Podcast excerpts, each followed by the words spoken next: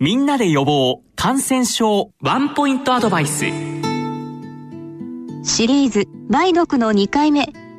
お話は元国立感染症研究所感染室長の加藤重隆先生です。加藤先生前回は梅毒の歴史と現状についてお話しいただきましたが今回はさらに梅毒にまつわる社会現状の歴史など治療の変遷などについてお話をいただけませんか？初期の頃は化学療法剤もないし抗生物もなかったからもう広がることが多かったんですけれどもいろんな文化なんかにも影響を与えています。例えばそのファッションへの影響で、えー、これは当然あの複数の人との性交渉が問題で広がっていくわけですけれども最初はそのモテる男性の勲章みたいに思われたもので、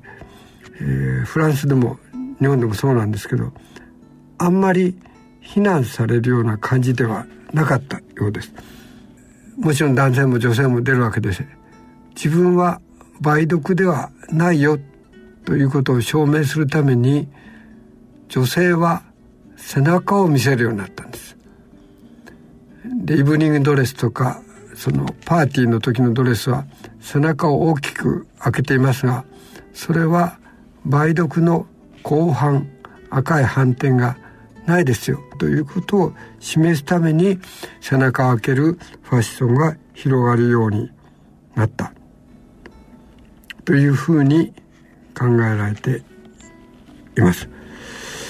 それでこの反応をワッツェルマ反応ということでこれで、えー、調べられるように変わってきました。それからそんなにすごい効果ではないんですけれども漢方薬的な材料でアマビシという科の木で輸送木と日本語で書く木があってこれはかなり梅毒に効果がありました。で非常に高価に取引されています。でその後が水銀。でただし水銀は効果は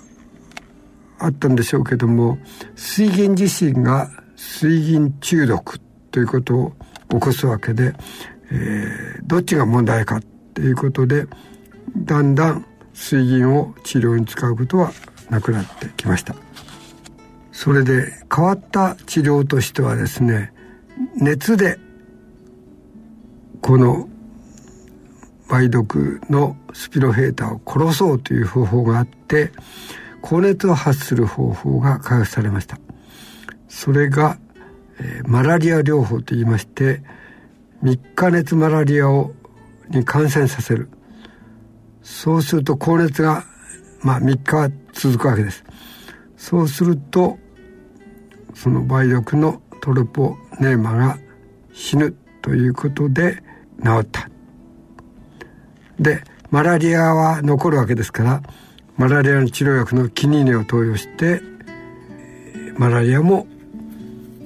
死滅させた。ただこれはそのマラリアによって死亡もあるし、えー、ということで今ではもう抗生物質で治るってことになりました。日本の医学者として一番有名と思われてる野口英世はいろいろその急いで発表しして信用度が低いんですけれども彼の世界的に知られた業績は進行性の麻痺つまり脳梅毒と言われていたのが梅毒のスピロヘーターで起きるっていうことを死体の脳解剖で証明した点が非常に高く評価されている。だから彼の主な業績は高熱ではなくて梅毒の研究ということが言えると思います。シリーズ梅毒の2回目お話は、元国立感染症研究所感染室長の加藤重隆先生でした。